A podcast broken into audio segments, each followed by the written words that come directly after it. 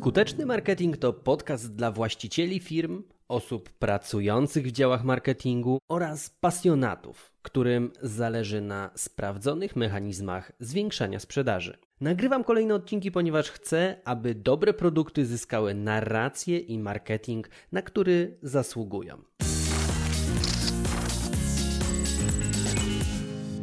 Prosty plan marketingowy bez pokazywania twarzy. W tym planie będziemy potrzebowali wyłącznie trzech elementów: źródła ruchu, miejsce, do którego skierujecie ruch, czyli stronę www i zakolejkowany system wiadomości, gdy ktoś wykona zaplanowaną akcję. Na każdym etapie tego właśnie planu podpowiem w formie checklisty, na co warto zwrócić uwagę, aby całość miała ręce i nogi. Lecimy więc z tematem. Zacznijmy od centrum marketingu online, czyli od strony www. W przypadku biznesu, dajmy na to, budowania hal produkcyjnych powinna zawierać takie elementy jak explainer wideo, mówiące kim jesteście, co dobrego potraficie zrobić dla klienta, czyli dlaczego w ogóle warto schylać się po to, co sprzedajecie. Argumenty również z segmentu Why Us, czyli dlaczego klienci powinni wybrać Was, Wasze sukcesy tutaj. Oczywiste są sukcesy, ale też to, że na przykład zatrudniacie e, wyłącznie osoby z minimum 7-letnim doświadczeniem branżowym lub gwarancja tego, że pracujecie w terminie albo robicie to za darmo. To są właśnie typy argumentów, dlaczego z grona podobnych firm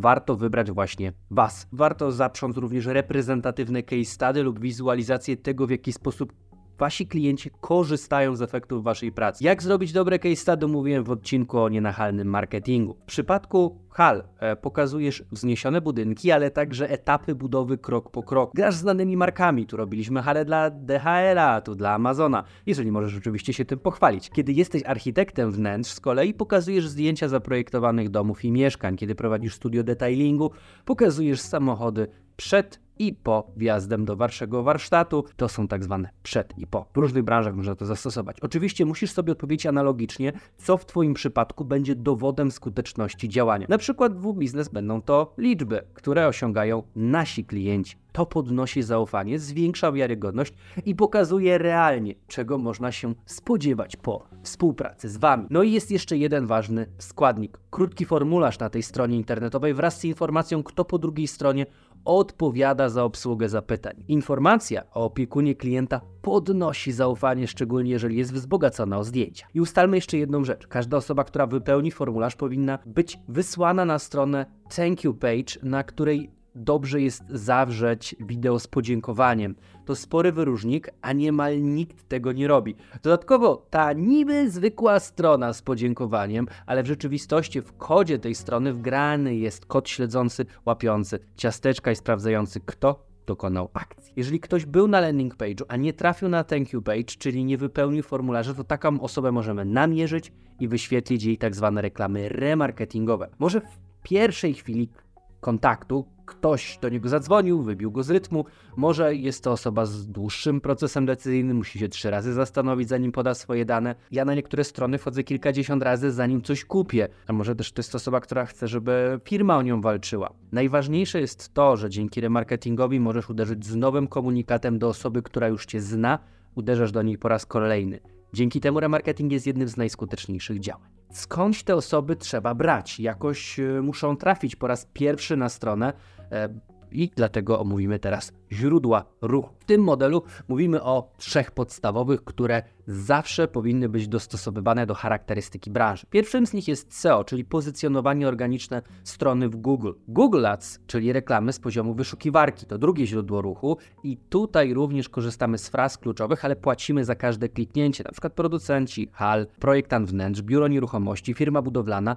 No, trzeba tutaj wiedzieć, co klienci mogą wpisywać w Google, żeby chcieć Cię znaleźć. I trzecim kanałem jest Meta Ads, czyli reklamy w środowisku Facebook, Instagram, Messenger, wyświetlane po zainteresowaniach, po stanowiskach i po ukrytych insightach. Algorytm odpowiedzialny za ich dopasowanie działa na podstawie czynników behawioralnych, informacji, które zawieramy w Messengerze, lokalizacji itd., tak więc jest to dosyć precyzyjne. W rozbudowanej formie do tego planu można jeszcze dorzucić YouTube'a, TikToka, cold maile i wiele, wiele innych rzeczy, ale mówimy dzisiaj o fundament. Teraz pora na odrobinę matematyki, bo mamy już podstawowe źródła ruchu, mamy stronę www, do której ten ruch poprowadzimy. Więc zakładając, że chcecie mieć 25 zapytań miesięcznie z internetu na daną linię biznesową. Strona internetowa tej linii biznesowej ma 1% konwersji. W takim razie na tą stronę trzeba doprowadzić 2,5 tysiąca osób. Oczywiście tutaj trzeba podstawić oczekiwane liczby. Im wyższe oczekiwania, tym prawdopodobnie będzie trzeba mieć wyższy budżet marketingowy. Pytanie,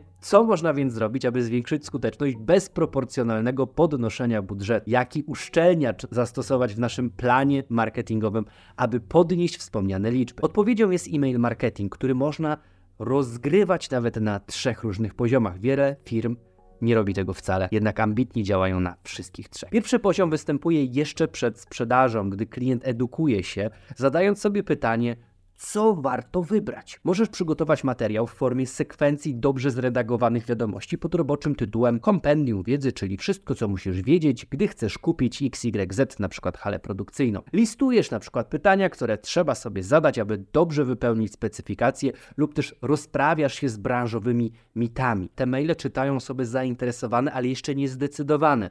Na tym etapie celem jest edukacja klienta i budowa autorytetu branżowego, aby zechciał się do Was zgłosić i również czegoś od Was dowiedzieć. Drugi poziom to jest to, gdy klient zgłasza się do firmy, wypełnia formularz i tutaj chce się upewnić, że dokonuje absolutnie najlepszego wyboru. Klient musi się czuć zaopiekowany. Przygotuj więc mail z podziękowaniem za przesłanie formularza. Dobrze, aby na tym etapie miał w tym mailu wyznaczonego już swojego opiekuna doradcy. Taka osoba wyrabia już sobie zaufanie, już się przygotowuje, że to będzie dedykowany konsultant właśnie dla niej. I trzeci poziom e-mail marketingu wreszcie to poziom, gdy już sprzedaż gdy już e, chcesz na przykład zaoferować tą halę w abonamencie. No dobra, hala to może nie jest najlepszy pomysł, bo e-maile po e, już sprzedaży najlepiej pasują do produktów powtarzalnych, do usług powtarzalnych, SaaS-u, usług konsultingowych, kosmetyków, e, być może kawy. W związku z tym że pozyskanie nowego klienta jest arcydrogie i dużo łatwiej pracować na aktualnym, to możemy wysłać maila przypominającego